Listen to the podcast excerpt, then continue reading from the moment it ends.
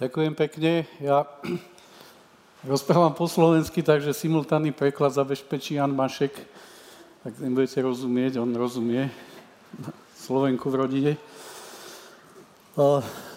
Tak sme sa dohodli na takej téme hľadaní vlastní cesty. Z toho okolností na takú tému sme napísali aj knižku, takže Tomáš Heisler má takú spoločnosť People.com, tak u Tomáša tú knižku si môžete kúpiť, lebo mu to tam zostáva na sklade, nikto to nekupuje, tak aspoň niekto. A e, chcel by som hovoriť s vami ani nie tak o mojej ceste, ale o tom, že na tej ceste som stretával rôznych ľudí a každý z nich ma nejako inšpiroval a možno som sa niečo naučil a chcem sa s vami teda podeliť o nejakú skúsenosť. Tak e, toto je moja manželka ja si myslím, že tá je cesta so mnou asi hodne pripomína tú jazdu na bicykli downhill. To sme spolu teda niekde tak išli dosť takú dlhú cestu. A ja na tom bicykli aj padám. Aj padám a dokonca ona mi zachránila život, že som bol už akože bezvedomý a ma z toho stiahla. No a toto je jeden z mojich veľkých učiteľov, Milan Zelený, asi v Čechách známy, nedávno bol o ňom gen v Českej televízii. No a Milan hovorí takú krásnu vetu, že buď pôjdeme po vyšlapaných cestách, čo znamená, že nám tú cestu niekto predurčil, niekedy to môžu byť aj rodičia, alebo je tá cesta príliš jednoduchá, že ono už, už je vyšlapaná, tak sa po nej ľahko ide, alebo si klesníme svoju vlastnú cestu, čo je ťažšie niekedy, lebo niekedy sa dostaneme aj do slepej uličky, niekedy ideme po ceste, po ktorej ešte nikto nešiel, ale, ale ísť po svojej ceste je nielen zábavné, dobrodružné, ale aj užitočné, pretože, tak jak Milan hovorí, že buď svet obohacujeme, alebo ochudobňujeme. A teraz hovorím napríklad o tom, že ja som sa veľkú časť svojho života zaoberal tým, že som pomáhal rôznym firmám, aby boli výkonnejšie. A všimol som si, že všetky tie firmy kopírujú napríklad niečo, čo sa volá Toyota Production System. Jedni to kopírovali lepšie, druhí horšie, ale v podstate napodobňovali niečo, čo tá Toyota budovala 50 rokov. No a potom som sa stretol Jeffom Lycrom, ktorý celý svoj život písal knihy Toyota Way a, a, a takto delá Toyota v češtine. A ten Jeff mi vraví, že tu v Prahe sme sa stretli a na večeri mi hovorí, že vieš, ale to najpodstatnejšie sa vlastne nedá napísať do knihy, lebo to sa nedá definovať a to je niečo neviditeľné. Čiže on povedal, tí najdôležitejšie prvky Toyoty sú neviditeľné, tak jak najdôležitejšie prvky systému Baťa sú neviditeľné a pokúšať sa kopírovať to, je veľmi ťažké. Tým nechcem povedať, že by sme sa nemali inšpirovať od Baťu alebo od Toyoty alebo od nejakých iných významných firiem, ale nemali by sme to rozhodne kopírovať. Tie cesty sú rôzne a tu som nakreslil taký obrázok, kde je vidieť, že keď sa narodí dieťatko, tak si vie predstaviť všetko a sníva, hrá sa s hračkami, až, až do chvíle, keď nezačne chodiť do školy a v tej škole učitelia mu hovoria, hľadajú na ňom, čo nevie a v čom je zlé, namiesto toho, aby hľadali, čo vie a v čom je dobre. Ja mám kamaráta v Amerike, ktorý prepadol z troch predmetov na gymnáziu v Žiline v Amerike spravil doktorát na Harvarde a vyštudoval University of Chicago. A keď som sa ho pýtal, Martin, ty si sa v tej Amerike nejak zmenil? On hovorí, nie. Ale na Slovensku učiteľky na mne hľadali, v čom som blbý alebo čo mi nejde. A tam hľadali veľmi tvrdo, že v čom, čo mi ide, alebo čo viem, v čom som dobrý. Eh, takže každý si môže vybrať, či chce prežiť takýto život, ako je tu naznačený, alebo chce prežiť iný život, ale prežiť iný život znamená vybočiť z radu, ísť proti prúdu niekedy, vyskúšať niečo, čo ešte druhí nevyskúšali a samozrejme znášať rizika posmechu alebo, alebo neúspechu. Eh, ja som, eh, Honza povedal, že, že sa pohybujem v oblasti inovácií, tak ja som sa prvýkrát stretol s niečím, čo je inovácia. Na takomto nejakom príklade to ukážem, že môj kamarát v Štutgarte na univerzite napísal dizertačku o objektovo-orientovanom programovaní. Ja som vtedy pracoval vo Fraunhofer IPA Stuttgart a z tej dizertačky vznikol prototyp. Vtedy som prvýkrát videl Macintosha, bolo to v 86. a 7. roku. No a na tom Macintoshi vznikol prototyp softveru a z toho softveru vznikla firma. A ja som prvýkrát videl, že nejaká teória na univerzite nemusí skončiť v nejakých čiernych doskách niekde v nejakom archíve, ale môže vzniknúť niečo užitočné. Ten software sa dnes volá Plant Simulation a ak ste tu niekto z vysokej školy, tak možno s ním robíte, predáva hodne Siemens. predtým Technomatics. Takže tá firma bola tak úspešná, že ju vlastne kúpil nadnárodná spoločnosť a tí kamaráti potom, jak tú firmu predali, tak začali robiť iný, iný, iný biznis. A ten biznis je vidieť tam v strede, že vymysleli taký skenovací systém a začali sme skenovať fabriky, budovy v 3D. A nechcem popisovať skenovanie, ale bola to v tej dobe nejaká, dneska sa to volá, že disruptive technology, nejaká prelomová technológia. Toto je napríklad lakovňa v BMW v Níchove a my sme v podstate na vysokej škole prenajali priestor pre študentov a tí študenti toto robili, slovenskí študenti, ale pod nemeckou firmou. No a, a keď končili štúdium, na počas štúdia zarábali asi 30 tisíc korún v tej dobe, asi raz toľko, jak tí učiteľia, ktorí učili a dostatočný dôvod, aby ich tí učiteľia nemali radi. Navyše chodili po svete a, a keď skončili školu, tak mali firmu. A my sme ich vlastne ani neučili, ak sa vedie firma, my to ani sami moc nevedeli, ale oni si sami rozdelili funkcie v tej firme a dodnes fungujú a sú veľmi úspešní. No a tak potom prišli iné projekty, tam vidíte, ja postel z firmy Linet, s firmou Linet sme robili veľmi dlho, alebo Feel Eco, detergenty z firmy Fosfa, to bol taký zaujímavý projekt s Ivanom Baťkom, Koma Modulár s Komou, český pavilon v Expo v Miláne bol postavený firmou Koma, a zoberte ten prístup, že Česi si ten pavilon rozobrali a presťahujú si ho do Vizovic, Slováci si svoj pavilon zbúrali, a teraz si predstavte, že by boli pojazdné olimpiády, že by sa tam proste tí potemkinovské dediny nestávali, tí betonové monštrá, ale že sa olimpiáda stiahovala po svete. Takže Staňa Martinec z Vizovic má takúto firmu a s ním teraz riešime, že v tom českom pavilóne budeme mať taký, bude to nejaké také inovačné centrum pre modularitu, modularitu produktov. Modularita znamená aj customizovateľnosť a tak ďalej. Eh, no a tak potom rôzne iné projekty, o ktorým možno ešte niečo poviem, ale vidíte, že to spektrum je rôzne od repkového oleja cez lesný kolesový traktor až po vysavač. Eh, ten svet sa mení. Toto bol svet, v ktorom som ja vyrastal, takže pozerám, že ste tu mnohí mladí ľudia, vy si to ani neviete predstaviť, ale platňa Mariana Vargu alebo Martina Kratochvíľa stala v tej dobe 44 korún, bolo na nich na ne 12 pesničiek moja dcera dnes 16-ročná to je pochopiť, ktorá si stiahuje hudbu z nejakého ja neviem, iTunes alebo Spotify, alebo čo to všetko existuje. Na takom stroji mali sme v rodine doktora, to bol môj otec, tak ten mal písací stroj asi jediný v dedine. No a čierno televízor na jedničke, ja neviem, Gustav Husák, na dvojke monoskop. Takúto škodovku mal môj otec v prvú. No a toto nemal každý v dedine, na to sa fakt už dali baliť baby, to, to teda som hodne využíval, že kazetový magnetofón z Tuzexu, to už bolo niečo, flexaret a tak ďalej. SV-18 sústruh, na ktorom som ako študent na vysokej škole potom praxoval, kreslili sme obrázky tušom na palzák, takže napriek tomu, že nemám 100 rokov alebo 200 rokov, tak toto je svet, ktorý si poviete, však to bola sila v takomto svete žiť. A to, a to Milan Zelený, môj učiteľ, mi vraví, že v Chvalovici, kde on vyrastal, ešte keď bol v Čechách, že mali bubeníka, že ten bubeník robil vtedajší internet, že to bol ten Google, že ten bubeník vybubnoval nejakú správu. Ja už si bubeníka nepamätám, ale Milan mi o tom vykladal. No a ten dnešný svet vyzerá takto, čiže ja mám tiež kodovku, eh, ktorá vyzerá už trocha inak. Eh, tlačíme, jak som strojár, ale dneska robíme aditívnu výrobu, čiže tlačíme z prášku súčiastky, čo na strojarine vtedy ani, sme, ani zmienka nebola, že by sa niečo raz dalo tlačiť, aj keď v tej dobe už vznikali systémy, ako je laser sintering a podobne. Projektujeme v rozšírenej realite a fungujeme v online svete, na cloudoch a, a tak ďalej.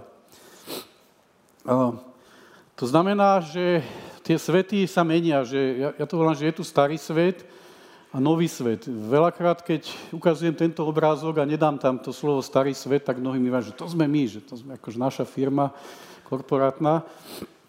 Ale myslím si, že toto je svet, ktorý postupne odchádza. Je to svet kecov, prezentácií, klamstie, manipulácie. E, z ľudí sme spravili zdroje, dokonca sme nás založili oddelenia, ktoré sa tak volajú, že Teraz to premenovali, že už im to bolo blbe volať ľudí zdroje, tak to nazvali, že kapitál, že to je ľudský kapitál, ale to správanie je furt rovnaké k tým ľuďom. hra na istotu. Vo veľkej firme je častokrát lepšie nerobiť nič, ako, ako urobiť niečo, čo nebodaj nevidie. To znamená, je to svet, ktorý podľa mňa zaniká a vďaka Bohu prichádzajú nové generácie ľudí, ktorí nechcú chodiť v uniformách, ktorí nechcú sa klaňať niekomu len za to, že mu niečo na vizitku napísali, ktorí chcú pracovať s normálnymi ľuďmi, s normálnymi autoritami a s nejakými umelými. Takže ten nový svet, nový svet je iný a my sa teraz dosť zaoberáme práve tým, že aký bude ten nový svet, že, že budeme mať customizované individuálne produkty. Tie medzičlánky, ktoré sú medzi zákazníkom a dodávateľom, sa stávajú zbytočnými, aj, že to je tá uberizácia. Ja keď som začínal v Štutgarte na tom našom inštitúte, tak v Erlangene vznikal taký formát na komprimovanie zvuku, všetci sa im smiali, oni chodili na prednášky, prednášať o tom, nevedeli to, nevedeli to aj nazvať, tak to tak nemecky nazvali, že MP3 a stala sa z toho celku zaujímavá technológia, ktorá ten svet hudby um, zmenila. Nechcem tu rozprávať o tom novom svete, možno v diskusii sa ho môžeme dozvedieť, ale viac k tomu, ale Tomáš Heisler napríklad mi, som mi vás písal, či môže použiť tú moju tú moju takú tézu, že slušná firma, myslím si, že tá slušnosť, slušná firma, že, že bude hodne dôležité, že ľudia budú chcieť správať v slušnej firme, ktorá sa k nim slušne správa, ktorá im dáva možnosti rozvinúť svoj talent, že firma už nebude nejaká hierarchická organizácia, kde budú nejaké príkazy, štandardy, auditory. Si zoberte, že žijeme vo svete, že si neveríme jeden druhému. Máme všaké smiešné certifikáty auditorov. Namiesto toho, aby sa dvaja muži alebo dve ženy dohodli na niečom a to slovo dodržali, tak nastupuje armáda právnikov, ktorí napíšu také hrubé zmluvy, ktorým rozumejú len oni sami. Máme chorý svet. Keď sa teda vrátim k tej téme hľadanie vlastnej cesty, tak e, toto je niečo, čo ja volám korene, že každý z nás má nejaké korene a keď sa ten svet mení okolo nás, tak nie je ani podstatné sledovať to, čo sa mení, ale podstatnejšie je sledovať to, čo sa nemení. A sú určité princípy, hodnoty, ktoré sa nemenia a sú stále. A každý z nás ich v sebe má a dostali sme ich väčšinou od rodičov, od rodiny. Ja pracujem teraz aj s ľuďmi, ktorí rodinu nepoznali a je to na nich vidieť. Hej? Že prišli z detského domova, alebo tá rodina bola nejaká roz, roz, rozložená a naozaj sú tým poznačení. Takisto ako sú pozitívne poznačení tí, ktorí tú rodinu mali. A toto, tieto stromy sú e, na Terchovo, na takom kopci. Ja som vám tam dal pár fotiek, aby ste vedeli, kde žijem, takže máte... Tá osada sa volá Ukoštúrov a tam vlastne žil môj prastarý otec a my tam z času na čas chodíme, oni tam už nežijú, ale odtiaľ sú tie korene. Tie korene je niečo, z čoho rastie strom. Strom má korene také isté veľké ako runu a my si častokrát neuvedomujeme tie korene, z ktorých pochádzame. A to sú hodnoty, ktoré sme sa naučili, dostali od, od rodičov vôbec rodinné väzby, ktoré máme. Naša rodina sa stretáva a na tom stretnutí nás príde 200, raz nás bolo 220 ľudí, v podstate 220 ľudí. Musíme si požičať kotol od hasičov, musíme si prenajať buď ihrisko alebo nejaký kemp a, a tam, tam, máme, tam máme rodinné stretnutie. Jedného dňa som bol na služobnej ceste a žena mi volá, že nám doviezli drevo, celý, celý kamión, také obrovské auto, neviem, 10 tón dreva, 12 kubíkov dreva, vlastne obrovské množstvo. Ja som bol preč a ja hovorím, vieš čo, tak počkajú, ja prídem v sobotu po obede z tej cesty a ja to upracem nejako a, a porežem. No a keď som v sobotu prišiel, tak pred môjim domom sa dialo toto. Je, čiže tí, tí bratranci, tí, tí, proste, tí rodiny príslušníci, ktorí videli, že pred našim domom je drevo, tak prišli so sek- sekerami a s pílami a keď som ja prišiel, už som im len nalial slivovicu, lebo to drevo bolo narezané aj aj, aj uložené. A, a toto sa deje, keď je nejaký problém. Čiže hoci koho postihne nejaký problém, tak, e, tak tá rodina príde a človek odrazu cíti, že v tom nie je sám, že, že je tam niečo proste, čo vás ako keby drží. Uh, takže to, je, to sú tie korene. No a z tých koreňov potom ide nejaké smerovanie, že, že tú cestu svoju objavujeme. Toto je, to je tam pod tými lipami, čo som ukazoval, jak od tých koštúrov hore, tak ten prastarý otec tam taký kríž zapichol do zeme a toto je môj otec, ten má 80 rokov a to je môj syn. A vlastne môj otec je lekár a on by sa asi tešil, keby som aj ja bol lekár, lenže som bol taký blbý, že by ma tam nezobrali na tú školu, takže určite by mi to musel nejako vybaviť a určite by ma všetci porovnávali že, že s ním. Takisto ako môj syn, eh, chudák sa prihlásil na vysokú školu a ja som si vždy myslel, že vysoká škola neuškodí, ale keď som videl, čo on študuje, tak si vrajím, ten fakt zblbný. Za tých 5 rokov to bude magor. Ale našťastie ho vyhodili a on mi, on mi potom s takou malou dušičkou vraví, že ja som vám chcel spraviť radosť, že budete mať študovaného človeka, že bude mať nejaký diplom, aj keď teda nejaký. A ja vravím, a, a, a prečo si nám chcel radosť spraviť, že si mal, to, to je tvoj život, nie náš. A on mi vraví, že ja som chcel byť kuchárom. A on tak, tak prečo si išiel za kuchára? Už mal maturitu, už bol naprogramovaný niekde inde ako na kuchára, ale on hovoril, že no ale vy ste všetci máte vysoké školy, tak asi ste chceli, aby som aj ja mal. Tak je kuchár a, a dorobil si učňovku a má takú malú reštauráciu a je úplne šťastný, funguje mu to, aj ho to v celku akože uživí dobre. A, a tam som si až tak uvedomil, že aj keď nechtiac, že možno aj ja som toho syna so ženou sme ho nejak ovplyvnili možno negatívne, že on chudák išiel na vysokú školu, kde by bol, ako ten mozog bol hodne poškodený. A myslím si fakt, ako, že je lepšie neísť na školu, ako ísť na zlú školu a tých zlých sa mi zdá, že je viac ako tých dobrých v poslednej dobe. Um, no takže o tej ceste. To smerovanie, tak jak Viktor Frankl hovorí, že to smerovanie objavujeme. Objavujeme ho možno celý život a keď niekto napíše, že prečít, ľudia si prečítajú knihu od Simona Simneka, že, že proč, že prvá otázka je proč a snažia sa byť múdri. Ja si myslím, že to tak veľmi nefunguje, pretože vždy sa to píše spätne. Proste keď niekto začne robiť biznis na začiatku, tak chce mať prachy, chce si kúpiť doma auto ale keď už má 60 rokov, tak píše o tom, že, no, že mu to svitlo v tej hlave, on si dal tú otázku prečo a že chcel zachrániť svet a chcel robiť dobré veci. Väčšinou rozprávajú ľudia, že peniaze vôbec nie sú dôležité, ale rozprávajú to tí, ktorých majú nadbytok. Hej. Jeden z tých chlapov, čo mi tam rúbal drevo, sa volá Martin, to je môj bratranec. Ich bolo 12 detí a sa im zabil otec na motorke, keď sa ten najmladší narodil.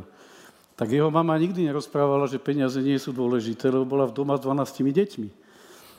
Uh, takže poďme sa chvíľu baviť o tej ceste. Uh, to, toto som si požičal taký výrok, kde naozaj je dobré stretávať sa s ľuďmi, ktorí hľadajú, ktorí objavujú. Ja mám rád takých ľudí, ako je Honza Mašek a ďalší, že, že to sú tí hľadači, objavovači niečoho, ale nie sú to tí, čo majú patent na pravdu. Môj otec vždy volí trocha inak ako ja, keď sú voľby a vravel mi, že ja hovorím, otec, prečo ty volíš toho, nebudem menovať, ale vždy iného ako ja. On hovorí, lebo on všetko vie, on má na všetko odpoveď. A ja hovorím, ale veď všetci títo ľudia, čo majú na všetko odpoveď, sú na psychiatrii. Akorát jeho tam ešte nedali, lebo tvrdí, že ja všetko viem a všetkému rozumiem, je prejav proste šialenstva, je, bláznostva. A, takže toto je cesta, no, toto je taká dolina, ktorú možno nepoznáte v Malej Fatre, ale tam sa narodila moja babička a tam hore chodíme na tie kopce, na bajky. No a v tej ceste poviem iba toľko, že tá cesta nebýva väčšinou rovná, tá cesta má všelijaké zákruty a podľa mňa ten, v tom živote je dosť dôležité žiť tú cestu ako takú. Že pre mňa, ja som si začal stále viac uvedomovať, že nie je dôležité, čo bolo, ani nie možno, čo bude, ale dôležité je, čo je a koncentrovať sa na ten súčasný stav, na ten súčasný deň, na, na to, čo práve robím a proste vykašľať sa na rôzne iné veci, lebo my ich ani nemôžeme ovplyvniť. A nemôžeme ovplyvniť, čo bude zajtra, rovnako ako nemôžeme zmeniť, čo bolo včera. A nám ako keby unikala tá koncentrácia sa na to, e, čo práve na tej ceste robíme a s kým sme sa práve stretli a čo, čo práve v ten deň máme riešiť. Potom, keď ide sa vyššie v tej doline, tak tam sú rôzne zákruty a kryžovatky a tam musíte jednak udržať rovnováhu a na tej kryžovatke sa musíte aj rozhodnúť. A všímam si, že veľa ľudí sa nevie rozhodnúť, že za mnou prídu takí mladí ľudia a chcú začať podnikať a pýtajú sa ma, že ako mám začať. A ja no začať.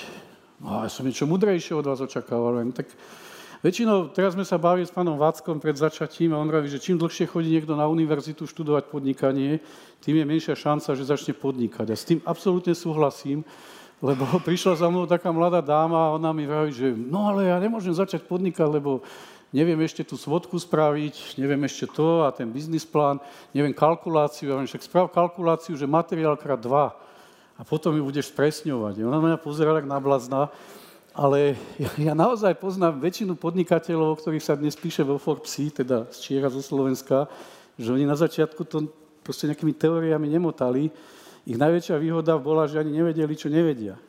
A tým pádom mali určitú odvahu robiť prvý krok. Stratégia prvého kroku. Tá cesta, na tej ceste robíme rôzne rozhodnutia a väčšinou je to, že ja sa niekde nachádzam, niekam idem. Toto je môj obľúbený kopec Rosutec, veľký Rosutec zo Zazrivskej strany. Potom vám ešte ukážem aj z iných stran. No a ja som si vybral, ja som si vybral také moje obľúbené algoritmy od svätého Ignáca z Loyoli, taký zakladateľ jezuitov, a on tam má napríklad algoritmus, že ako sa rozhodovať. On vraví, že prvú otázku si polož, že je to dobre pre teba, alebo je to dobre pre druhých. V manažerskom svete si povieme, keď je to dobre pre mňa, tak, tak to je to kľúčové. Jak je to dobre pre teba, tak o tým už aj nerozmýšľaj, tou cestou určite nechoď, ale chod cestou, keď je to dobre pre druhých. A keď je to dobre pre druhých, tak potom máš zase ďalšie možnosti a vyber si, že kedy môžeš spraviť väčšie dobro. A tam, tam choď, tou cestou choď.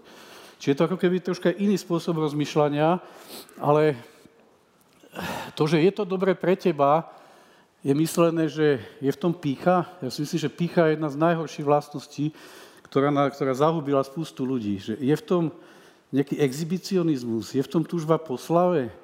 Chceš sa zahrnúť prachmi, ktoré nebudeš potrebovať nakoniec. To zistíš počasí. Chceš byť bohatý, ale sám. To, to je všetko tá cesta, že, že ten, na prvý pohľad sa mi zdá, že je úžasná. Chceš mať kariéru, chceš dokázať ostatným, že si niečo viac a tak ďalej a tak ďalej.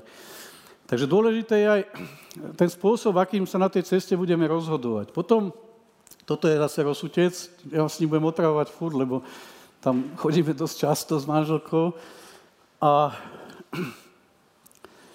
keď idete na taký kopec a máte nejakú, vám sa ide 5 hodín, alebo záleží, aké ste kondície, odkiaľ vidíte, tak keď už idete po obede, nedávno so Stanom Martincom sme išli popoludní, tak sme museli si troška švihnúť tak e, nemôžete robiť zbytočné veci, čiže nemôžete na tej ceste sa hádať. Ja mám kamarátov horolezcov, čo boli na Evereste, na 8 tisícovkách, tak oni, oni sa musíme totálne koncentrovať.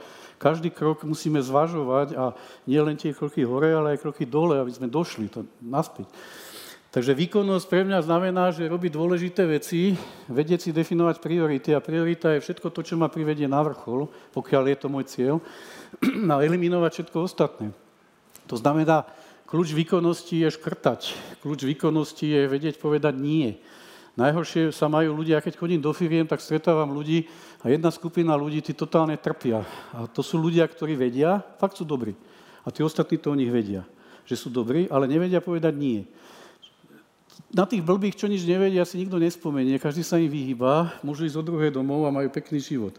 Ale na tých, čo vedia, tak každý za nimi chodí, každý chce im dať nejakú prácu a oni tým, že chcú byť ako keby slušní alebo ústretoví, tak, tak do všetkého sa dajú namotať. Je? A potom robia viac ako ostatní, prácu si nosia domov. Ja som napríklad zistil, že keď robíte menej, tak urobíte viac. Je? Keď eliminujete multitasking, tak urobíte ešte viac. Povedať nie, nie je prejav neslušnosti, ale slušnosti, pretože vo chvíli, keď hovorím áno, tak sa zavezujem, že to aj splním. Je? Ale čím bližšie sa blíži ten deadline, tak tým horšie niekedy sa nám ten slub naplňuje. No, toto už som hore na kopci nad, tým, nad našou dolinou Kúr. No a veľakrát, ja stretávam veľa ľudí, ktorí v živote spadli, však každému z nás sa to stáva. A tie pády mohli byť zapričinené nejakou neopatrnosťou. Väčšinou, keď vy vyjete na vrchol, na tých vrcholoch poznám veľa ľudí, čo vyšli napríklad na biznis vrchol, a zistil som, že sú osamelí, že už by tam ani neliezli. Hej? že proste sú niekde, kde možno aj nechceli byť. A uvedomujem si, že, že tie pády sú vlastne pomocou. V tej chvíli, keď človek spadne, tak to boli a nechápete, prečo sa vám to stalo. V tej doline, ktorú som ukazoval, bola chata, kde sme prežili celé detstvo a moji rodičia mali narodeniny, oni sú narodení v jeden deň a tá chata horela. Hej? A nebudem vysvetľovať detaily, ale bola podpálená za takých zlých okolností.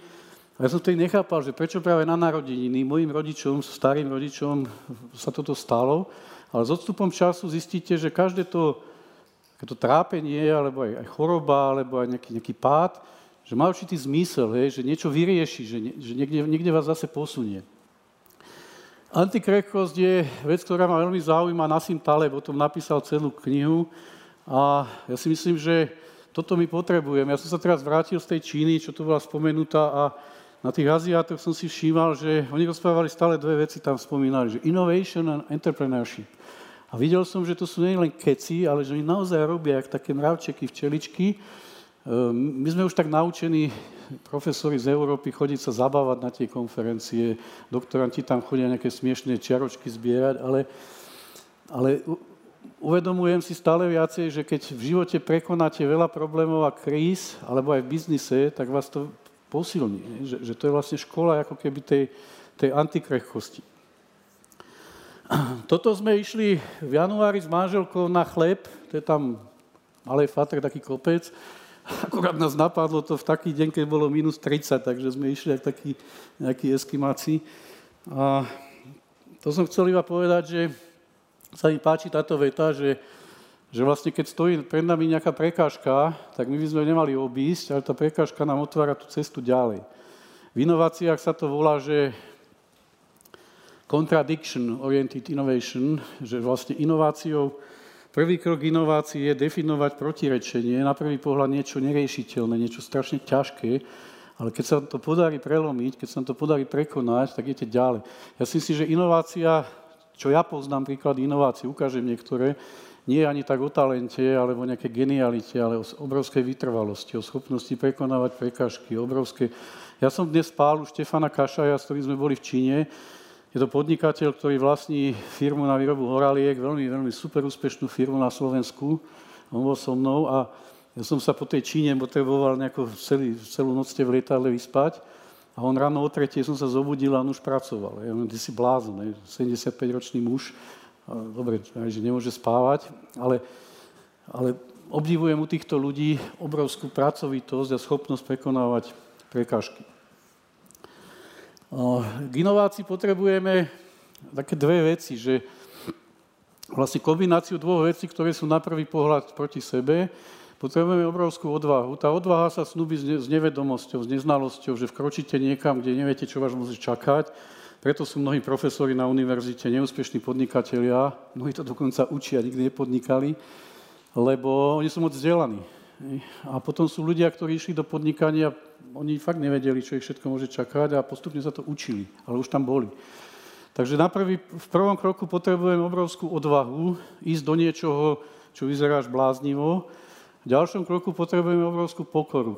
To som teraz zažil, že riešili sme jeden projekt, kde sme vytvorili prototyp a obchodníci už začali jasať a už tým chceli ísť na výstavu a už to chceli ukazovať zákazníkovi. A ne, počkajte s tým, lebo nemôžete slúbiť niečo, čo ešte nefunguje. My používame design thinking alebo tie systémy, že naozaj chceme čím skôr so zákazníkom kooperovať, nechať mu ten prototyp otestovať alebo tie myšlenky, ale zase nemôžeme zákazníka zavádzať, nemôžeme zákazníkovi dávať niečo, o čom ešte nie sme presvedčení, že prinesie ten úžitok. Takže tie dve vlastnosti, odvaha a pokora, si myslím, že sú dôležité. Ďalšia vec, čo sa mi osvedčila na tej ceste, je, že, že príde vám pomoc, ale ona vám nepríde vtedy, keď budete v PowerPointe niečo rozprávať, nejaké blbosti, ona vám príde až vtedy, keď budete to robiť. To znamená, ja si myslím, že nie je podstatné plánovanie a rozprávanie, je podstatné robenie veci. A ja poviem len príklad, že môj priateľ a tiež taký veľký učiteľ Vlado Maslák založil kláštore, v starom benediktínskom kláštore taký útulok pre bezdomovcov. Dneska ich dáme 400 týchto ľudí. A teraz ľudia prídu, že pán Farár, to ste, on je kniaz, že to ste z čoho postavili? Že ja neviem. A to, to ste ako vymysleli? Že nie, ja som to začal robiť. Proste on to začal robiť, že zobral si tam jedného bezdomovca, ktorý bol na ulici, potom tam mal 8 a niekedy tam má 400. A tých 400 ľudí pracuje, ja vám potom ešte poviem k tomu niečo. A, a teraz ja som v nejakej firme a ten majiteľ firmy, napríklad Vojto Pastorčák, sve podlahu, že nepotrebuješ podlahu?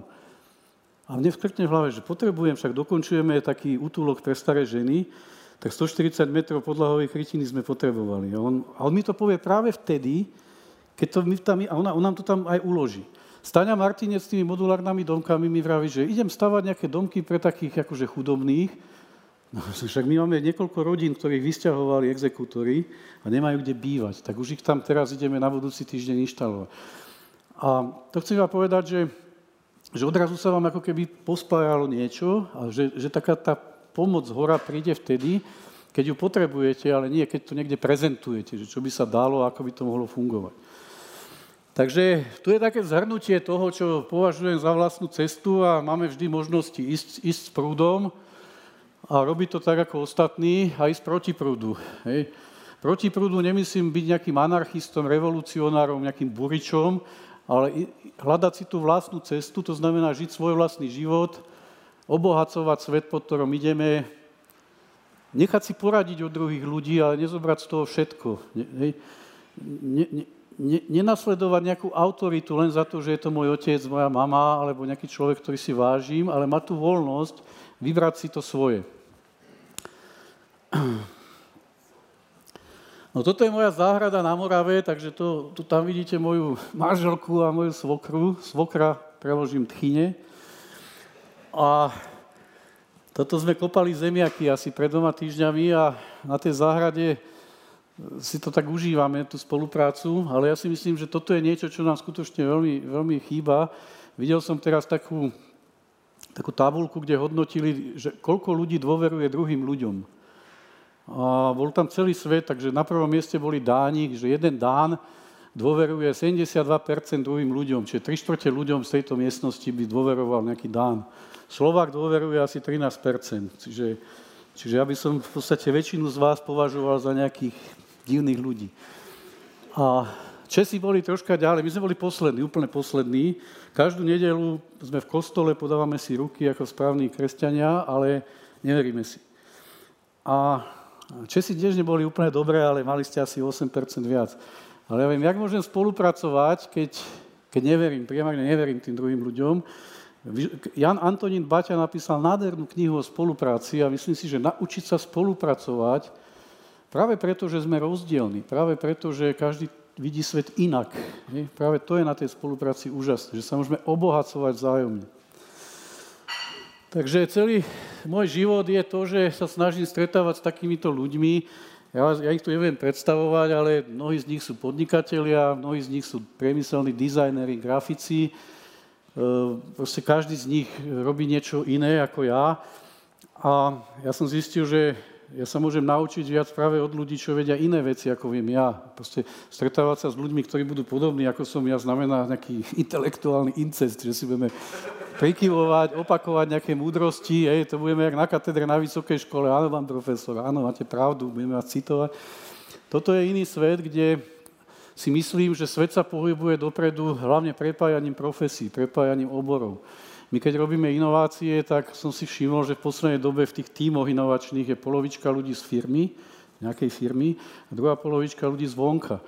Keď sa dívam, kto tam je zvonka, tak je tam, ja neviem, Peťo Bolebrus Tisis, lebo je to špička podľa mňa v tých eh, ITčkárských vecí. Je tam, ja neviem, Martin Tvaružek alebo Patrik eh, Paul ako dizajneri, fakt dobrí dizajneri. Je tam, ja neviem, Karel Novotný ako brand manager špičkový z Brna. A vlastne v tej konfigurácii sa nejak stále opakujeme a obohacujeme potom navzájom v tom danom projekte.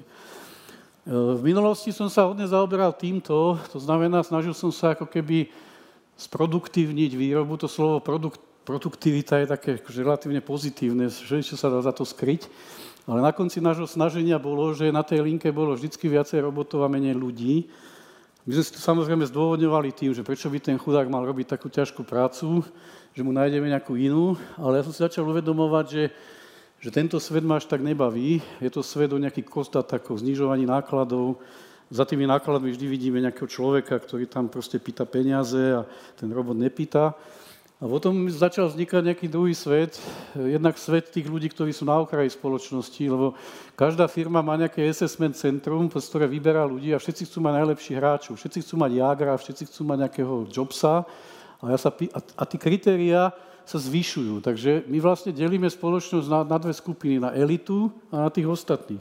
Tá elita zarobí neskutočné peniaze a od tých ostatných nikto aj nezakopne.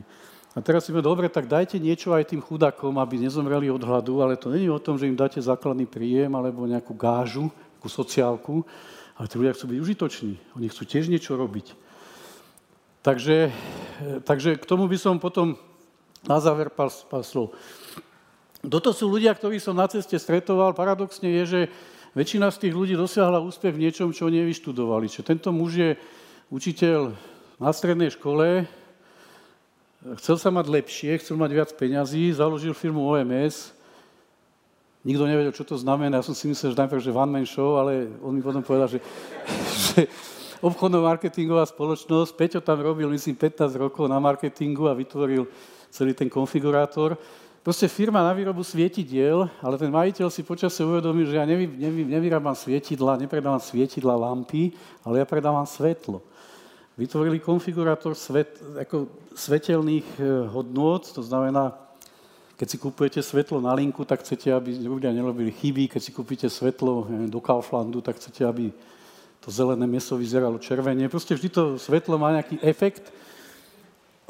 Dneska v tej firme robí asi tisíc ľudí, 200 ľudí na vývoji a je to, myslím si, líder v oblasti lighting systémov vôbec ako v Európe. No Zbinka si nemusím predstavovať, Zbiniek mi vždy vrával, že ja som takovej ekonomickej sportovec, že ja soutěžím ve vydelávaní peněz, takže firma Linet vlastne vznikla, že Levčiciach my sme so Zbinkom založili aj spoločný podnik, my sme dlho spolu robili na, na vývoji postelí, aj na vývoji toho produkčného systému Linet.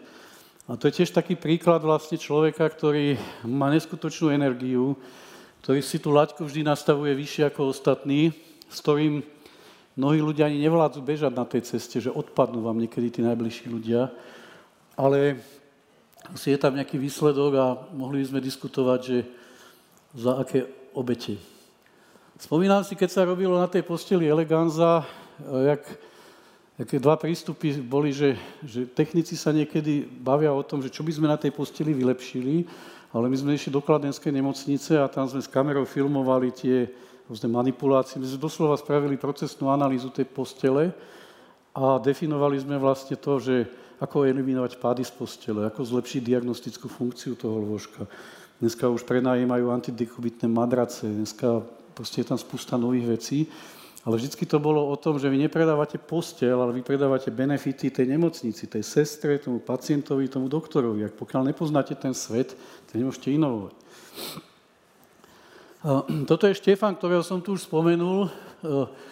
Takže keď, keď sa spýtate, že prečo stáva o, štor, o štvrtej biznismen a čo robí, kým normálni ľudia vstanú, tak napísal takýchto 5 kníh hrubých pre mňa je to taká ako hodne užitočná sústava kníh o podniku a podnikaní, lebo sú tam prípadové štúdie z našich firiem, je tam Liner, je tam Borker, je tam IDC. A všetci nás presvedčajú, že potravinárske firmy, ako je Orion bol v Čechách, alebo Opavia, že, že môžu fungovať iba keď budú pod nejakým Nestlé, alebo Jacob Suchard, alebo ja neviem, Kraft Food.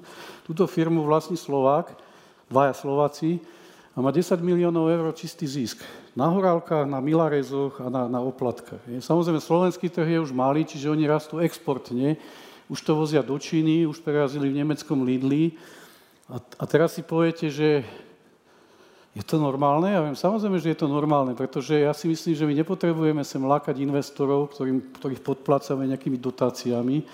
My potrebujeme rozvíjať národný produkt a nie domáci produkt. Národný produkt znamená, koľko vyprodovali české firmy a nie zahraničné firmy na našom území. A to chcem len povedať, že tento človek je pre mňa tiež veľkým vzorom a hodne sme v tých jeho firmách pôsobili. A teším sa z toho, že, že aj na takom produkte, ak je Tatranka Horálka, ktorá má 55 rokov, tak e, sa dá ako robiť super biznis. Takže toto je také moje, moje pôsobenie že vytvárame s firmami, jak som ukázal, rôzne biznis modely a snažíme sa tento podnikanie posunúť ďalej. Sú to buď nadnárodné firmy, ale v poslednej dobe hlavne slovenské a české firmy, ktoré majú našich majiteľov.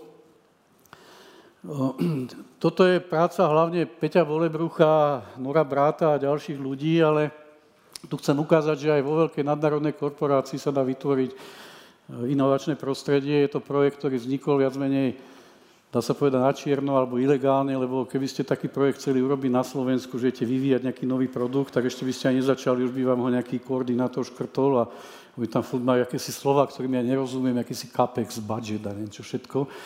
Takže my sme to robili ako keby mimo nejakých štruktúr. A napriek tomu, že sme nemali nejakú formálnu štruktúru toho projektu, tak vznikol produkt, vznikla modulárna kondenzačná jednotka, tá firma vyrába kompresory, takže vzniklo niečo nad kompresorom a vznikol modulárny produkt, vzniká teraz modulárny výrobný systém, ktorý bol navrhnutý, ktorý sa bude dať presúvať po svete a vyrábať v rôznych krajinách. Peťo Bolebru so svojím tímom spravil modulárny konfigurátor, že si zákazník nakonfiguruje svoje chladenie, Predtým tu možnosť nemal, robil to za neho nejaký projektant, ktorý mu väčšinou predal to, čo on chcel. Takže to je taká ukážka vlastne tej činnosti, ktorú my vyvíjame v spojení s tými partnermi vo firmách. No. Toto je účastník našej podnikateľskej univerzity Emil Šulc, pestovateľ jablk, ovocia. Zase keď chodil k nám, začal k nám chodiť, tak sa zaoberal tým, aby mu to nezmrzlo a tým sa samozrejme zaoberá ďalej ale mal obrovský problém, jak to predať, pretože to Tesco a tie reťazce mu zobrali polku, v podstate všetok zisk mu oni zobrali a ešte mu platili 3 mesiace. Tak sme začali vymýšľať systémy, jak to predávať napriamo, jak predávať vyššiu hodnotu priamo zákazníkom. Ehm, vznikla firma, ktorá sa dnes volá Emilové sady a myslím si, že to začína fungovať veľmi dobre a je to taká ukážka, že aj lokálny producent ovocia a zeleniny dokáže takomto svete prežiť. Toto je naša farma v Hrubom Šúre pri Senci. My sme siedmi zakladatelia družstva. Si nemyslel, že na staré kolena založíme družstvo.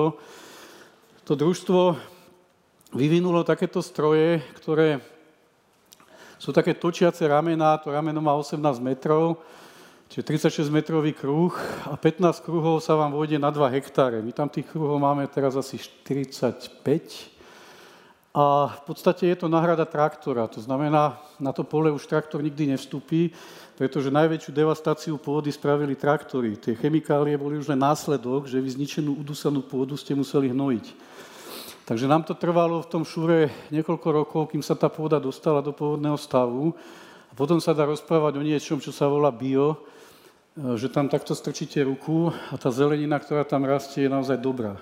A ten kruh neznamená len tú technológiu pestovania, ale ten kruh znamená, že my máme vytvorené kruhy ľudí, ktorí tomu pestovateľovi dôverujú.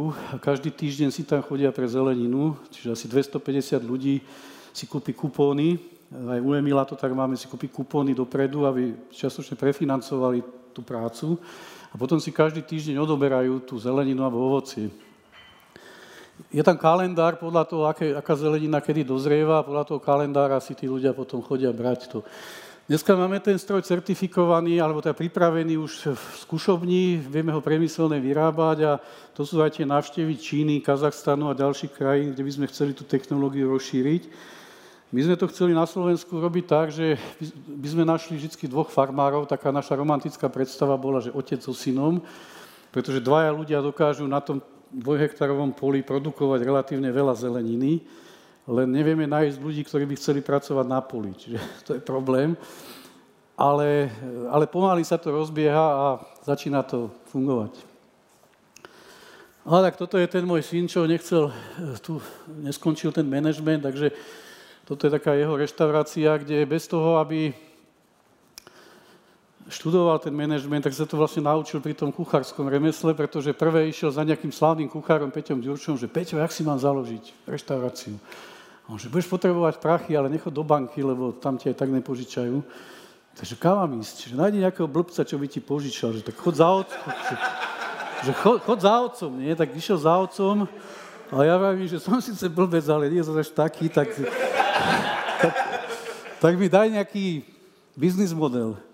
A on síce nepozná tie pojmy, že krycí príspevok, že čo to je, ale on to tam mal vyčíslené, lebo však normálny človek pochopí, že mal by som predať drahšie ako nakúpim a mal by mi zostať, aby som zaplatil prenájom, takže to tam mal zrátané. A na podí mu to funguje, pretože tú reštauráciu, on si dal cenu vyššiu, a neviem, o jedno euro má drahšie obedy, ako všetci ostatní, ale preto musel niečo urobiť, čiže musel to nejak lepšie pripraviť, má tam to sous robí v, tej, v tom váku a pomaly má to slow food ten pult, ten pult má otvorený, takže on varí a tí ľudia chodia, vidia ho, ako varí. Tým pádom nemôže tam mať bordel, čiže musí si to upratať každý deň, ale zároveň komunikuje s tým zákazníkom. Takže v podstate väčšina tých inovačných princípov, bez toho, že by bol na nejakom kurze u nás, tak e, vlastne si ich pochopil, keď sa chcel uživiť. Hej. Tak to sú takí ďalší ľudia, čo hľadali svoje cesty. Toto bol manažer v jednej firme, dneska predáva elektrobajky. Veľakrát prídu za mnou ľudia, ktorí mi povedia, že ja som sa dostal na nejaký vrchol, ja mám 5000 eur alebo 8000 eur plát, ale ja už to robiť nechcem. Ja som v zlatej klietke, chcem robiť niečo iné. Takže to bol jeho prípad. Toto je Ivana, ktorá bola tá nešťastnička, čo chcela piesť koláče a študovala podnikanie a to nešlo dokopy a dneska to už robí. Toto je Patrik so Štefanom, s tým bajkerom, kde sme začali vymýšľať, že, že v takej trojici, že všetci sa radi bicyklujeme, takže správame si bicykel, elektrobicykel, keď už teda. Štefan jazdil downhill a on povedal, že na staré kolena by sme sa mohli naučiť jazdiť aj uphill. My tam máme na Slovensku v Žiline taký vzor toho, toho Petra Sagana, Takže si spravíme svoj elektrobike, takže Patrik sa toho chytil, Patrik je absolútna špička podľa mňa v tejto branži. No a vzniklo niečo také, že, že vlastne zákazník si sadne na taký konfigurátor, to je tam hore, na tom sa zoskenuje vaša postava a na vašu postavu sa vám spraví customizovaný bike. Customizovaný znamená, že sa vyskladá z komponentov, ktoré tam chcete mať a ten rám sa vytlačí na tlačiarni presne na, vaše, na vašu hmotnosť a na vaše rozmery. A možno aj na štýl jazdy do budúcna. Takže, takže toto sú také projekty, ktoré ma nesmierne tešia, môžeme možno aj ten zvuk trocha pridať, že vlastne toto robíme v tých našich sieťach a práve dnes mi prišiel mail od Patrika, že to vystavovali vo Volkswagene v Ingolštate, že tam bolo 200 manažerov Volkswagenu a že neverili, že toto Slováci ako dali dokopy. Aj keď motor je od firmy Broze, baterka je z Nemecka, ja som vždy túžil, že zažiť niečo, že design in Slovakia, manufacturing in Germany. To bol taký môj sen. A, a teraz sa mi to splnilo, lebo my sme to vlastne, títo chlapci v Bratislave to vyvinuli a Volkswagen to vytlačil, pretože Volkswagen má najväčšiu tlačiareň asi v Európe, takže oni dokázali celý ten rám vytlačiť z jedného kusa a premyšľame teda ako ďalej, ale je to taká, a že tí Nemci tiež ako, že krútili hlavou, že, že design Slovakia, hm. Tak uh, vidíte, tam je ten motor od firmy Broze uh, z Berlína, tu vidíte ten bike fitting systém, kde sa to vlastne na takomto stroji dá nastaviť. Ten stroj pôvodne bol vyvinutý pre firmu Cannondale, ešte keď tam Sagan jazdil a jemu na tom konfigurovali e, tie parametre bicykla. No a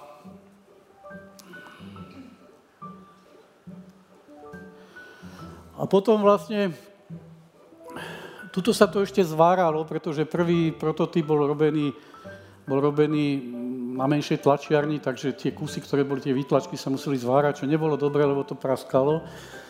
Ale teraz je to vytlačené už z kusa, dokonca sa dajú tlačiť viaceré výtlačky na jeden záťah a, a jazdí sa na tom.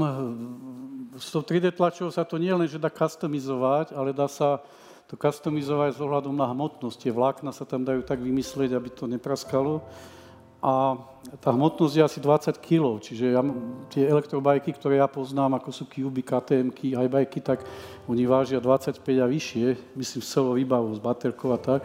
Ten rám váži 2,3 kg, čiže stále ešte je tam diskuzia, že karbon hliník, ale na karbon potrebujeme zatiaľ formy, aj keď už existuje technológia, že sa dá tlačiť ako keby karbonovo-plastový materiál.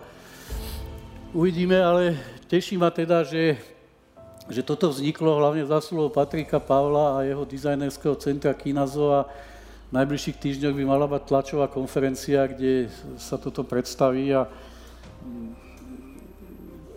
toto je náš pohľad na inovácie, že, že vidím tam customizáciu, vidím tam odstraňovanie medzičlánkov, lebo ani nás nerozmýšľame, že by sme robili na to kamenné obchody, alebo sa to predávať jak Tesla priamo zákazníkom.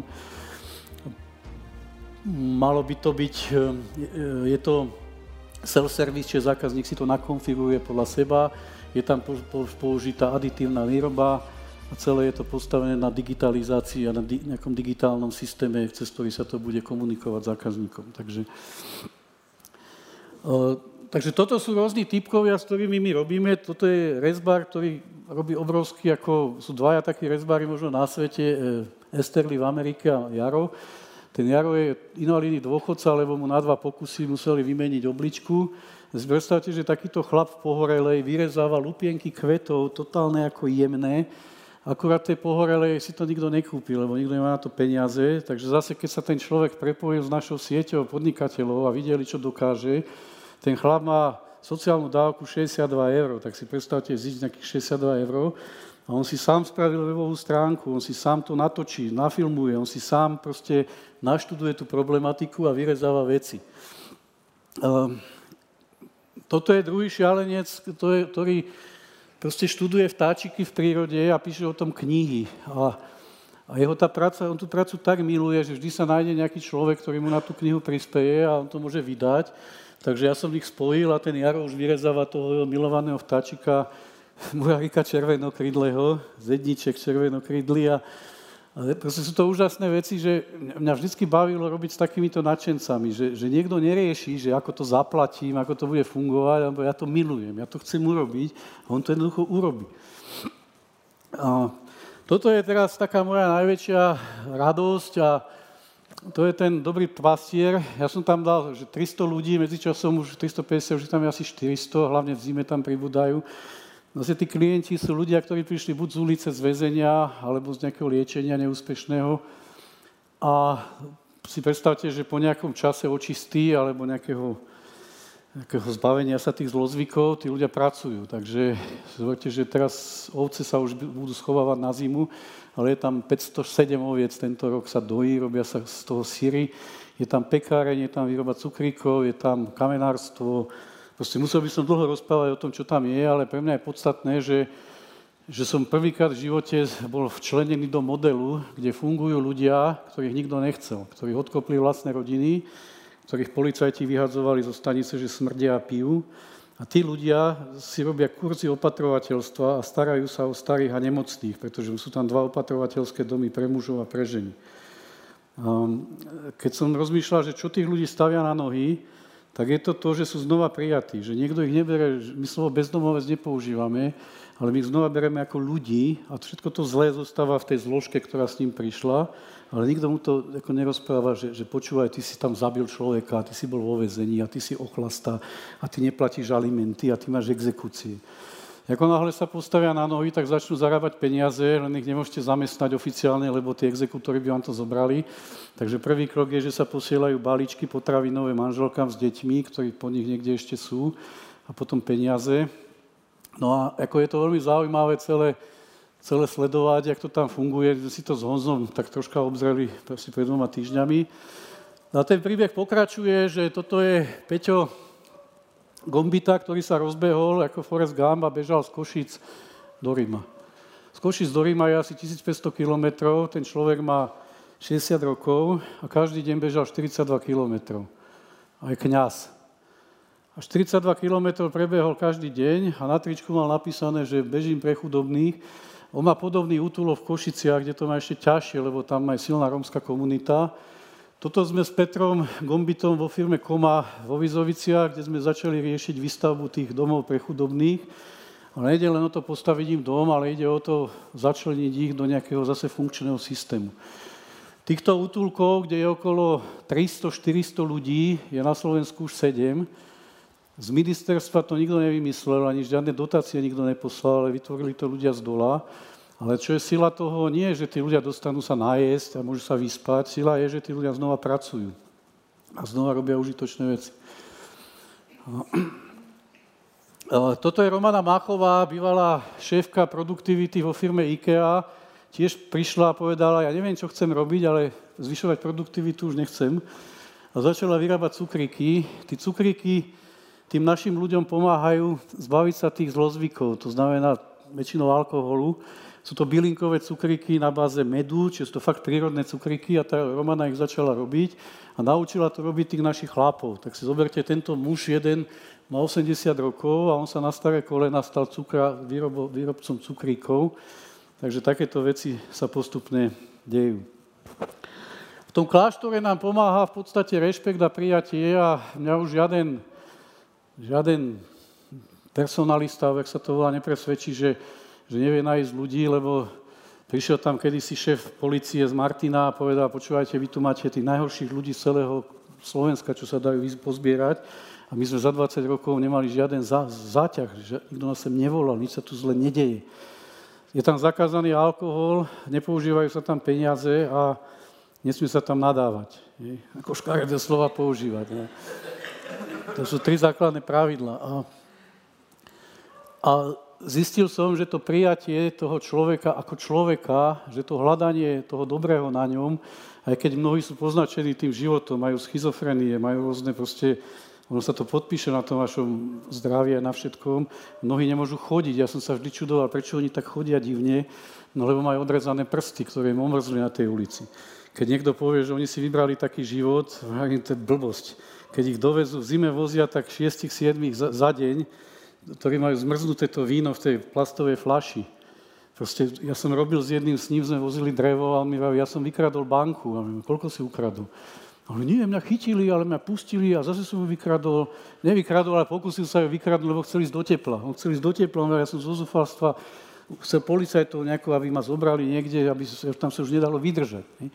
Takže to sú podľa mňa také dosť ako neprimerané debaty o tom, že, že niekto si to vybral. Celé to podľa mňa stojí na nejakých hodnotách. Ja mám takého učiteľa Anselma Greena, to je Benediktín z Nemecka, s ktorým sme hodne spolupracovali, spolupracujeme a ten Ansel ma učil vlastne tieto tri veci, že, že viera znamená veriť tomu, že ten algoritmus, na ktorom je svet postavený, je dobrý. Ja napríklad svet vidím veľmi pozitívne a, a samozrejme musíte vypnúť správy večerné, nesmiete čítať príliš veľa tých kronik čiernych, Nádej znamená, že, že to má teda ako dobrý cieľ a viera znamená aj to, že verím, že v každom človeku je niečo dobré. Kresťania majú v sebe taký príbeh Zacheja, že keď aj niekto celý život robí zlé, ten Zachej bol colník. Colník bol v tej dobe ako keby zloduch a ten Zachej sedel na strome a prišiel tam Kristus a ten Kristus mu pod dole a on, a on ho zobral a prijal ho a tí ľudia ho odsudzovali. Ale ja si viem, že my by sme nemali zlých ľudí hnať do kúta, dokonca otázka je, mám ja právo posudzovať, kto je zlý? Ja mám na to nejaké, nejaké, nejakú profesiu? Um, takže hľadať človeku to dobré podľa mňa je dosť kľúčové a mať úprimne tých ľudí, ako mať k ním lásku, mať, mať ich rád. Um, takže blížim sa ku koncu s tým, že to slovo inovácia ja nevnímam ako nejaké čarovné slovíčko, ako sa dostať k eurofondom. My sme túto skupinu ako projektov opustili. Ale ja vidím inovovanie ako zvyšovanie úžitku, že vlastne inovátor zvyšuje úžitok pre nejakú skupinu ľudí a odstraňuje škodlivé funkcie. To znamená, inovátor v princípe zlepšuje život. Že inovátor nemôže vyrábať drogy, ani zbráne na zabíjanie ľudí, aj nejaké škodlivé chemické látky, ale mal by to práve že eliminovať a, a ten svet zlepšovať. A stretávam sa veľmi s ľuďmi, ktorí hľadajú šťastie a čítajú rôzne zázračné knihy, že ako sa dostať ku šťastiu, ale ja si myslím, že my hľadáme to, čo máme veľakrát a dostaneme sa niekde, kde nájdeme to, čo vôbec nepotrebujeme. Ja som bol kedysi so Zolom Demianom taký horolezec slovenský, prvý, čo bol na Evereste a Zolo mi, keď sme boli v Nepále spolu, tak Zolo mi vraví, že čo nemáme, to nepotrebujeme. Pozri sa na tých ľudí, oni majú elektriku, oni tu majú aj cesty, oni tu majú nič, ale sa smejú. A keď prijete domov, tak viete zamračených ľudí, pritom patríme možno k 5% najbohatšej populácie na svete. Takže ten vzorec šťastia ja vnímam, že byť vďačný za to, čo mám a nehnať sa zbytočne za tým, čo nepotrebujem. No a k záveru, možno sa pozriem na to, už končím, to je posledný obrázok, zase rozsúte čo iné, ale toto je z hora. To sme išli so Staňom Martincom teraz v auguste hore, tak to už sme skoro ako keby na kopci a tam vidíte ten pohľad.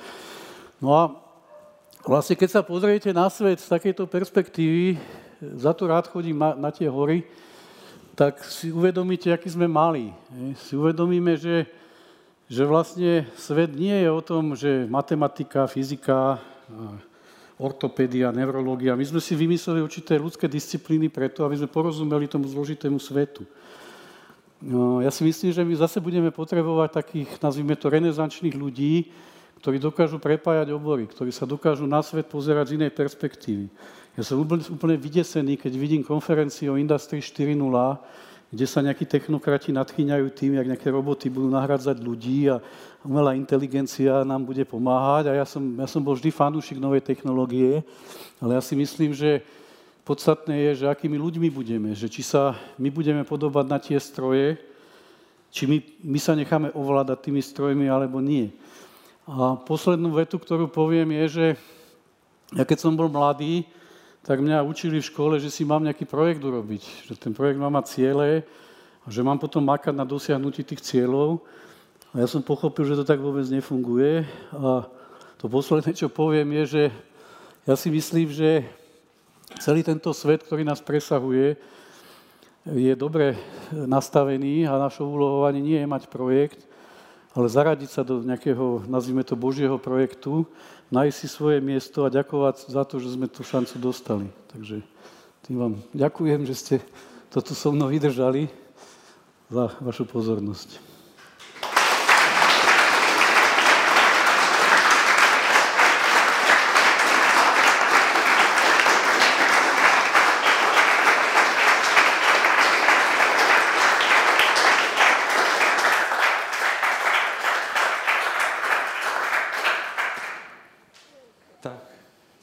Já jenom, eh, když budete chtít teďka položit nějaký dotaz, tak eh, prosím mikrofon, přihlaste se, vy posílejte na slajdu dotazy. A já vím, že ono to je vždycky těžké, když Jáno jako domluví, tak třeba nejhorší jít po něm přednášet na nějaké konferenci nebo něco takového, to je jako dárek. Ale já se přesto zeptám. Já obdivuju na tobě spoustu věcí a jedna z nich je ta jako multidisciplinarita, jako ty všechny věci, které ty jsi schopen vlastně komplexně zvládnout od elektrobajku přes agrokruhy, přes modularizaci. My jsme byli u Stana Martince v Komu Modular a uh, Jáno jenom tak vystřihl prostě hodinovou přednášku o modularizaci, kde vzal dizertační práce z nějakých 50. let a prostě a, a my, jsme měli otevřené pusy. Jak tohle to prosím tě zvládáš? Ono to tak iba vyzerá. Ja som v podstate taký... Ja som v podstate taký, jak to vy voláte Česi, že brouk pitlik. Ale nie, tak e, ako... Ja si myslím, ja som to v Toyote, kedy si to mi ten Jeff Leicher ukazoval v Toyote, že oni, oni majú taký model T, že T má tú nožičku, že v niečom by mal byť človek dobrý, ale mal by rozumieť aj tomu ostatnému. Čiže oni v Toyote, keď vzdelávajú ľudí, tak nechcú, aby mali špecialistu na linku, ale on aby rozumel celému autu. Aj celému tomu systému toho. toho. Takže ja, ja si fakt nemyslím, že som nejaký multidisciplinárny expert. Ja som mal len to šťastie, že som stretol strašne veľa ľudí, to ti môžem teraz vrátiť, ako si aj ty. Ty si takisto v 3 prepájal mnohé disciplíny medzi sebou. Takže ja sa, ja sa stále viac cítim ako taký sieťovač a ja sa určite nebudem montovať do toho, jak má fungovať priemyselný dizajn alebo jak má fungovať elektrobike, ale mňa teší, keď dokážeme zostaviť taký spoločný tím a keď tí ľudia dokážu spolu na tom robiť. Takže No a samozrejme ten vek, ktorý mám, tak možno jediná výhoda toho veku je, že čím som starší, tak tým viac ľudí poznám a tým viac oni poznajú mňa, takže Proste mám, mám, mám čísla niekde v mobile a môžem im zavolať. Ale, ale, ale že by som bol nejaký multidisciplinárny expert, to by som nedovolil si tvrdiť. Tak OK, tak, uh, tak inak. Jak se vytváří sítě? Ja neviem, ja, ja, ja odpoviem inak, že my sme kedysi do firmy ľudí vyberali intuitívne, to znamená, že za prvé som bol rád, že vôbec k nám chce ísť niekto pracovať, takže som aj nemal moc čo vyberať. Za druhé, proste buď ten človek nejak sedel, alebo nesedel, ale bolo to pocitové. Dnes mám pocit, že sa do firiem ľudia vyberajú ako kozmonauti na Mars, že proste musia prejsť všelakými skúškami, testami a nakoniec to aj tak nefunguje. Takže siete sa vytvárajú podľa mňa tak, že ja si vždy vyberám ľudí, ktorí ma zaujímu svojou odbornosťou, že ja niečo neviem a oni to vedia, tak sa snažím s nimi prepojiť. Ale musí tam byť nejaká ľudská chémia, že musia tí ľudia nejak si ľudsky sadnúť a musí tam byť dôvera. Takže neviem, čím to je, ale našiel som strašne veľa ľudí, s ktorými sme v podstate skoro z každého projektu, ktorý robíme, tak vznikne nie len nejaký produkt, ale aj určitá, určitý vzťah. Niekedy by som povedal až fakt akože dlhodobé priateľstvo. Takže je to tak, že je to o dôvere vo vzťahu a o doplňaní sa. Vy to učíte i podnikatele na univerzitě. Řekni něco o podnikatelské univerzitě. Jaká je vize, plán? Podnikateľská univerzita je vlastne niečo, čo je iné. Čiže slovo univerzita možno by sme nemali používať, lebo my sa nechceme nechať akreditovať, to ako o tom aj nebudeme uvažovať, že by sme niekde nejaký štempel hľadali. To vôbec. Teraz druhá vec je, že študenti nie sú študenti, ale sú to podnikatelia, buď mladí, nejakí, čo začínajú, alebo nejakí, čo už začali a tá firma im prerastá cez hlavu, že mu že narastla, on to teraz už nevie nejako uriadiť. A potom sú tam aj ľudia z korporácií, lebo som zistil, že korporácie chcú ako keby vrátiť zdravý rozum do firiem, čo im bude ešte chvíľu trvať, ale za pokus to stojí a vlastne tam chodia ľudia, u nich chcú mať taký pojem aj, že intrapreneur, že ako podnikateľa v korporácii, že, že dlhé roky ich štandardizovali a teraz chcú, aby boli zase akýsi iní. No a t- takže tí študenti sú iní, profe- my tam máme síce profesorov niektorých, ale oni nie sú klasickí profesori, oni síce majú ten titul, ale robia v biznise, ako je Jirka Marek, alebo Štefan Kaša, alebo aj ja že nerobíme na univerzitách klasických. Nemáme zápočty a skúšky, lebo nevidím zmysel, prečo by nejaký podnikateľ odpovedať na otázky, ale zápočet a skúška je v podstate výsledovka tej firmy, čiže my sa snažíme s tými ľuďmi vytvárať biznis modely a v tej univerzite ich rozvíjať. Nemáme campus, pretože nevidím dôvod stavať si nejaké potemkinovské dediny, ale náš campus sú firmy, takže chodíme z firmy do firmy, chodíme do Linetu, chodíme k Stanovi Bernardovi, chodíme proste do rôznych firiem a máme tam také dvojdňovky, kde sa učíme. No a takže to slovo podnikateľská univerzita možno znie nejako honosne, ale učíme sa podnikať podnikaním. Vzniká tam vlastne tá sieť podnikateľov a Mňa, mňa vlastne teší, že keď, sme, keď končíme po dvoch rokoch, tak tí ľudia nechcú skončiť. Je, že oni mi že tak ma vyhoď, nedávaj mi ten papier, ten certifikát. A, a máme skupiny, ktoré sa ďalej stretávajú, ešte si aj vymýšľajú témy tých stretnutí a, a nás tam ešte volajú, že poďte nás ďalej učiť, že my si to akože zaplatíme. Takže, takže takto to funguje. To Slovensko a Česko má výhodu, že sme mali. To som si až v tej Číne uvedomil, aká to je obrovská výhoda, že, že sa vieme relatívne rýchlo nie len prepojiť, ale aj fyzicky stretnúť. Je. Takže takto to funguje. Já ještě než předám tady slovo, tak jenom se zeptám, uh, ty si mě zase naučil to, že by se ta firma měla otevírat, že čím více otevře a vlastně přijme těch lidí, tak tím je to pro ní lépe. Uh, co by si poradil teďka těm, těm majitelům firm, kteří se jako nějak jako bojí nebo že jim něco ukradou, přitom, jak, jak to vidíš ty? My s tým tiež bojujeme, konkrétne ten Patrik Paul nechcel ten bicykel ukazovať von, že kým to nefunguje. Ehm, ja som si to v tom Nemecku uvedomil, keď sme vyvíjali ten software Simple++, ten Plan Simulation, že ja som vlastne dostal na starosť firmu Mercedes v Zindelfingene a ja som robil s nimi na beta verzii. To znamená, my sme mali len ten náskok, že my sme už používali funkcie, ku ktorým sa oni ešte nedopracovali, ale tam tie veci padali, to nefungovalo a my sme si to proste na drzovku dovolili, že my sme Mercedesu predali za 90 tisíc mariek software a robili sme s nimi na ňom a potom s nimi sme ho dolepšovali. Čiže prvá vec, otvoriť sa zvonku znamená, že čím skôr niečo zákazníkovi ukážem, tým skôr mám spätnú väzbu a tým skôr mi to... Ale musím s ním jednať poctivo, nemusím, nemôžem mu rozprávať, že je to dokonalý produkt a musím mu povedať, že je to beta verzia. Toto mi vadí na Microsofte, že Microsoft má, neviem, 50 rokov mi to prípada také beta verzie a že tvrdia, že už to funguje, že furt sa tam niečo točí a furt to mrzne. Zdravíme do Microsoftu. Ale už sa zlepšujú. A, a, no a to otvorenie sa znamená vlastne, že čím skôr sa otvorím, tak tým skôr mám feedback. Samozrejme, tým skôr ma kopírujú, alebo môžu kopírovať, ale keď niekoho kopírujú, tak to je najväčšia podsta, pretože však kopírujú dobré veci, nie? Tým pádom ja musím o to rýchlejšie ten produkt ďalej vyvíjať. Je, takže ja, jak by som mal že povedať si, že otvoriť sa, neotvoriť, tak poviem, že otvoriť sa treba, lebo vlastne Milan Zelený vždy hovorí, že odlišujeme informácia a znalosti. Informácia sa dá okopírovať, poslať cez internet, znalosť sa okopírovať nedá. Znalosť je, že ja viem uvariť jedlo, znalosť je, že ja viem prakticky niečo urobiť. A to, že sa otvorím, ešte neznamená, že mi to niekto zoberie. Znalosť sa nedá okopírovať. Znalo sa dá len naučiť. získať. Tak uh, jenom připomínám slidu.com, hashtag brain, předávám tam dotaz.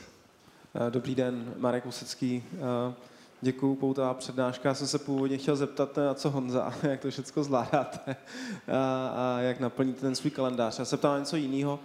Vy jste tady představil spoustu úspěšných nebo skvěle rozjetých projektů, aspoň to tak na mě působí. A máte za sebou nějaký jako vy osobně pády nebo projekty, které se vám nepodařily, který, který byste dneska udělali jinak a jaký pro vás z nich bylo poučení? Pokud jsou.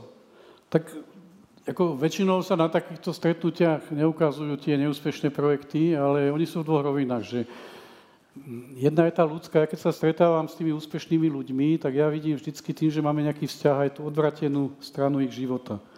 A to sú tie, ja neviem, rozpadnuté rodiny, alebo ja som zistil, že v tých, ja sa stretávam s majiteľmi alebo najvyššími ľuďmi vo firmách a ja cítim u nich ako hodne osamelosť, je, že, že oni nemajú skutočných priateľov, oni majú nejakých obchodných partnerov, ktorí od nich niečo väčšinou chcú. Takže v podstate za každým úspechom je aj nejaká miera neúspechu. Je. Ja som si to prvýkrát uvedomil, keď moja dcera mala asi 5 rokov a ochrnula a ona ma vlastne zastavila, lebo bola v nemocnici, tam proste ležala na nejakej iske, nikto nevedel, čo jej je, mala boreliozu, takže ju z toho nejak dostali. Ale to, ako tie týždne, keď s tým dieťaťom ste tam a si uvedomíte, že neviem, že aký som vlastne magor, že ja som stále na ceste a najazdím za mesiac 6000 kilometrov, pretože si plním nejaké svoje ciele a tuto leží dieťa a ja sa s tým hrám ako otec s dcerou, len preto, že ona ochorela. Keby bola zdravá, tak nemám potrebu možno nejak sa s ňou hrať. A to sú tí pády, ktoré vás... Potom spadnete z bicykla, ja som bol dolamaný, žena ma oživovala, leží v nemocnici, človek si zoberie ten mobil a začne tie schodsky proste im písať. S jednou rukou im píšem, že neprídem, lebo že teda ma idú operovať, tie kosti zlamané. A zistíte, že nikomu nechýbate, že ten svet funguje ďalej, hej, že vlastne nič sa nedeje, že nič sa nezastavilo, slnko ďalej svietí, tak si človek uvedomí vlastne, že sme len súčasťou niečoho väčšieho. A No a tých pádov, takých tých projektových, tak ja neviem, mal som tam vysávať z tých Linsko. Je, tá firma, to je taký dobrý príklad, že my sme dostali za úlohu tú firmu nejako rozbehať, potom ešte tam Roman Stupka pôsobil, nepodarilo sa, kúpil ju vlastne dodávateľ vtedy Plaskom, potom ju kúpil Eichler, Proste tá firma bola tak rozsiahla a tak nesúrodá, nezladená medzi sebou tie oddelenia, že napriek tomu, že sa vyvinul vysávač, že sa to reštrukturalizovalo, že sa proste osekali zbytočnosti, tak de facto tá firma skrachovala. Je. Potom sme robili s firmami na výrobu nábytku, kde vždy to bolo tak, keď tie vonkajšie zmeny boli rýchlejšie ako vnútorné zmeny, tak to dopadlo zlé. Zle to dopadá väčšinou, keď sa tí manažeri alebo majiteľia nevedia dohodnúť, zladiť. Takých prípadov bolo hodne, že, že jeden bol starší, chcel si brať dividendy, potom bol mladší, ten tak chcel investovať, alebo aj naopak, mladší chceli hrať golf, tí starší chceli pracovať. Takže tých e, ne, ne, neúspešných projektov by som povedal je viacej ako úspešných. A myslím si, že by stálo za to niekedy spraviť konferenciu o tom, že ak som si spackal život a jak som si zničil firmu. Ja, ja napríklad neradím ľuďom. Ja hovorím, nech si svoju firmu každý zničí sám. Te, teraz riešime napríklad vo veľa firmách problém odozdávania nástupníctva, lebo prvýkrát to nastupuje, že po tých 25 rokoch ten zakladateľ firmy už chce odísť, teraz zistuje, že ten jeho rodokmeň nie je dostatočne rozvinutý, aby tú firmu prebral a hľadajú sa, aj Honzo robí správne rady a sú rôzne modely. Takže znova nastupuje taká veľká výzva, že ako ten úspech predlžiť ešte o ďalšiu generáciu, o ďalšie generácie. Že veľa sa teraz diskutuje o startupoch a ja nechcem to nejako znevažovať, ale založiť firmu a po roku napísať knihu o úspechu je podľa mňa dosť predčasné. Tá kniha o úspechu by sa mala napísať za 20, za 30, za 40, alebo niekto iný by ju mal napísať. Nie? Takže myslím si, že úspech ani nie je to, že vybehnúť na kopec, ale vytrvalo chodiť po kopcoch. A, a to je ťažké podľa mňa.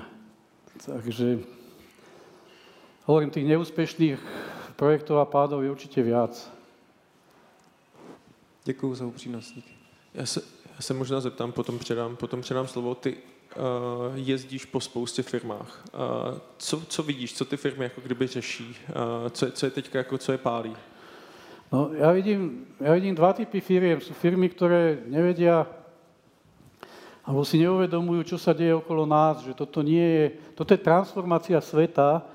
Nemám rád taký pojem, že revolúcia, priemyselná štvrtá alebo podobne, ale je to transformácia sveta, že ten svet je neskutočne rýchly.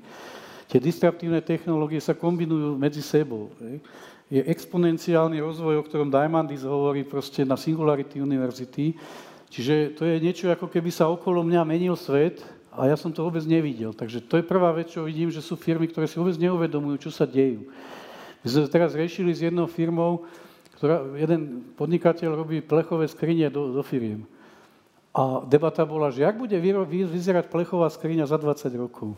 Otázka je, bude plechová skriňa, budú si tie roboty tam dávať monterky, alebo budú tam mať vodu na občerstvenie, čo tam budú mať? Olej, alebo čo bude tá skriňa robiť? Alebo bude tá skriňa súčasťou internetu veci, alebo čo to bude? A naša debata bola asi taká, že buď to vymyslíme my, alebo niekto druhý. Iné možnosti nie sú. Tá skriňa sa sama nevymyslí. E, čiže čo chcem povedať je, že čo ma mrzí, že v tých korporáciách sa píšu rôzne príručky, že ako inovovať, namiesto toho, aby sa inovovalo. Robia sa powerpointové orgie, proste sa powerpointuje. Proste dneska sa manažerom môže stať človek, ktorý vie anglicky a PowerPoint, to sú dve základné ako keby kvalifikačné predpoklady, ale rečami sa spoločnosť nezmení. Hej? Znižujú sa náklady, ale znižujú sa proste ako ad absurdum niekedy, že na úkor kvality. Niekedy proste sa manipuluje už až s číslami, lebo už sa fakt nedá. Keď každý rok vám dajú znižiť náklady o 10%, alebo za projekty double digit a podobné nezmysly. Minule odchádzal riaditeľ jednej firmy, nebudem ju menovať, lebo to si tu môžete, kde si natáčate.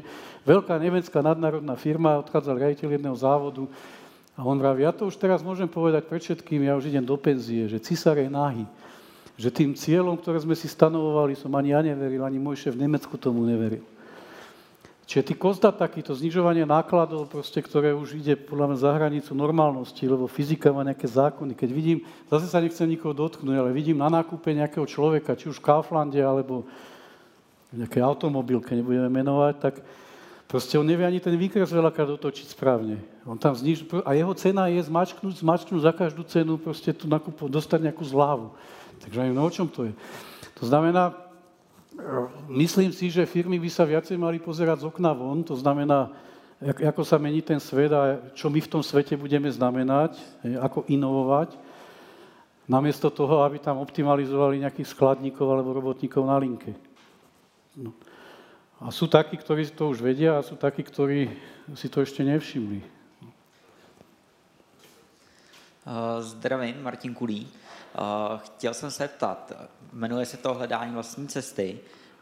Jaký byl váš největší úspěch v minulosti a jak se na to díváte teď a kam chcete dojít? No tri boli. Lucia, Janko a Zuzana.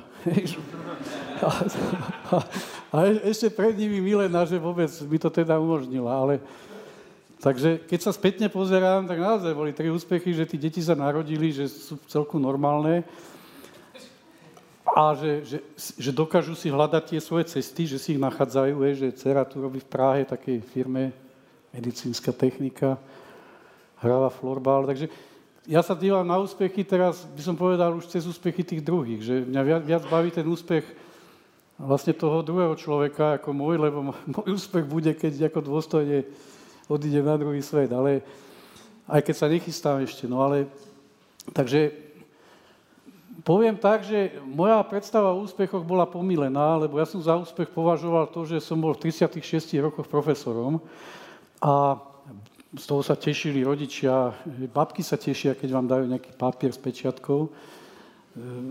Nechcem opovrhovať tými titulmi, minule mi to Jirka Marek zazlieval, že sa tak vyjadruje s dešpektom o tituloch, ale to napríklad som vtedy za úspech považoval a dnes nepovažujem. Hej.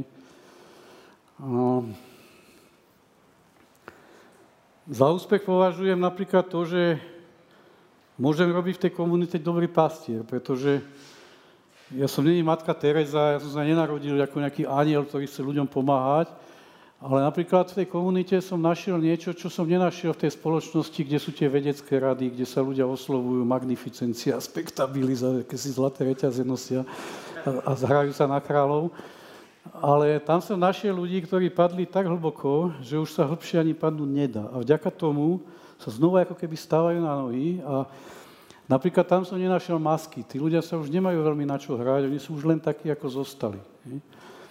Takže, jak som považoval niekedy za úspech, že mať niečo, či už titul alebo peniaze, tak teraz za úspech považujem skôr sa toho vzdať, že, že vlastne to oslobodenie sa od veci. No, tak nevím. Díky, díky moc, eh, Petr Hedvány, díky moc za ty krásné fotky rozsudce. Eh, včera v Praze proběhla diskuze na téma eh, anti-fragile, čili jako rezilientní a současně adaptabilní veřejný prostor. Takže bych se chtěl zeptat, jestli vidíte nějakou šanci pro města, na tom rozsudci je to krásný, ten veřejný prostor, nebo ten prostor vlastně má všechny ty kvality, které nám potom umožňují rozvinout naše kvality a případně se o ně opřít, ale když vidím v některé čtvrtě Prahy třeba, tak si kladu otázku, jak pomoct tomu, aby to bylo inspirativní. Díky. No tak my sme, Praha ešte je, by som povedal, ako celá Praha je taká kultúrna pamiatka, kde si asi tí developeri nedovolia hoci čo a že to tu má nejaký systém. Ja som spal teraz na Petince a ja tam, som sa tam bol prejsť, tak to tam je ako také pekné celkom. Žilina a niektoré slovenské mesta sa stali ako keby rajom developerov, ktorí si myslia, že za peniaze si môžu postaviť nejaké obchodné centrum v strede mesta a kľudne to tam proste zdevastujú, vy, vyrúbu tam stromy a všetko. Takže ja nie som nejaký futurolog, čo sa týka rozvoja miest, ale prvá vec, čo vidím, je, že ekonomika šerovania vecí môže mnohé veci posunúť dopredu, pretože ako náhle sa auta začnú šerovať, a už sa začínajú v Nemecku tie kartu Go a podobné systémy, tak e, bude viacej ploch miest, budeme potrebovať menej parkovísk a uvoľnia sa plochy, ktoré budeme vedieť využiť lepšie. Tým pádom sa ale nebude vyrábať možno 80 miliónov aut ročne, ale iba 60, tak znamená automobilky budú mať menší biznis. Ale e, podľa mňa tie automobilky začnú tie auta šerovať. Čiže oni si vytvoria tie modely biznis, že budú tie auta prenajímať tým pádom sa bude musieť zmeniť biznis model v tom, že to auto nebude mať plánované opotrebenie, že sa vám po troch rokoch začne kaziť po generálke, ale budú musieť znova ten ako keby spolahlivosť tých systémov začať zväčšovať, pretože ja si budem kupovať mobilitu a nie auto. E, takže to sa môže zmeniť. Ja si veľa slubujem od toho, že tá mladá generácia je iná, že tí mladí ľudia na Slovensku robia dobrovoľníkov, chodia čistiť prírodu, chodia opravovať staré hrady, v Žiline opravili synagógu, proste nejaké ruiny, nejaké zničené veci, mladí ľudia ako dobrovoľníci zač- začínajú opravovať, že, že viacej sa zaoberajú o to, v akom prostredí žijú, že nechcem povedať, že pohrdajú peniazmi, ale peniaze a kariéra už im nehovoria toľko, ako hovorili našej generácii. Takže ja si myslím, že veľa vecí sa môže zmeniť. E, myslím si, že keď začneme prepájať rôzne dopravné systémy do nejakého smart gridu, že výhoda elektromobility sa podľa mňa prejaví až vtedy, keď ten elektromobil bude napojený do nejakého nadsystému, keď tú elektriku si začne vymieňať s tými budovami a vlastne to auto sa môže stať akýmsi akumulátorom tej, tej prebytočnej energie. Takže môže toto zmeniť aj tvár našich miest. S firmou Koma Modular sa riešia veci, kde sú mobilné fabriky to znamená, tá fabrika sa pre, teraz riešime, začíname riešiť možno mobilné hotely. Už dávno sa riešia mobilné školy a škôlky, to znamená, tá budova sa nezabetonuje do zeme, dá sa tam na také skrutky a tá budova sa dá previesť na iné miesto. Tá budova má 30 rokov záruku a dá sa recyklovať. Dá sa, to znamená, myslím si, že dá sa veľmi veľa v tomto urobiť. Tak, jak sa šerujú autá alebo rôzne veci, tak sa budú šerovať domy budovy, pretože tí mladí ľudia, dneska keď chce niekto podnikať, tak tu sme napríklad na, na v Habe, hej, no, tak on si nepotrebuje postaviť budovu s komínom, ale on si prenajme proste stôl s internetom v Habe alebo v nejakom coworkingovom centre. Takže podľa mňa tá, ten vývoj miest môže ísť ďalej a ja si myslím, že tá generácia ľudí, ktorých napríklad na, univer- na univerzitách to vidím, že tí ľudia vždy chceli, niečo im vždy chýbalo tým ľuďom, tak si tie reťaze vymysleli, spravili si tí tituly, tí spektabilis. Vedúci katedry si spravil dve sekretárky, otapaciroval si dvere, vždy si kúpil nový nábytok a stal sa takým malým kráľom. Hej. Potom prišli eurofondy, tak si tí univerzity z tých fondov začali stavať nejaké nezmysly. Každý si chce kúpiť 3D tlačiareň, nevie, čo by na nej tlačil.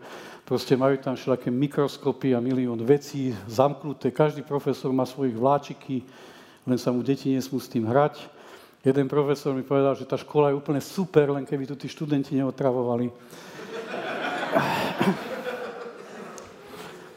Uh, Takže keď vidíte napríklad tí kampusy univerzít v dnešnej dobe, kedy tá univerzita bude sieť, kedy spustu veci sa bude dať učiť z domov, kedy ten študent bude počas štúdia chodiť na x rôznych univerzít, dnes už aj chodí, kedy polovička štúdia technického môže prebiehať vo firmách a nie v nejakom kampuse, kde profesor číta skripta.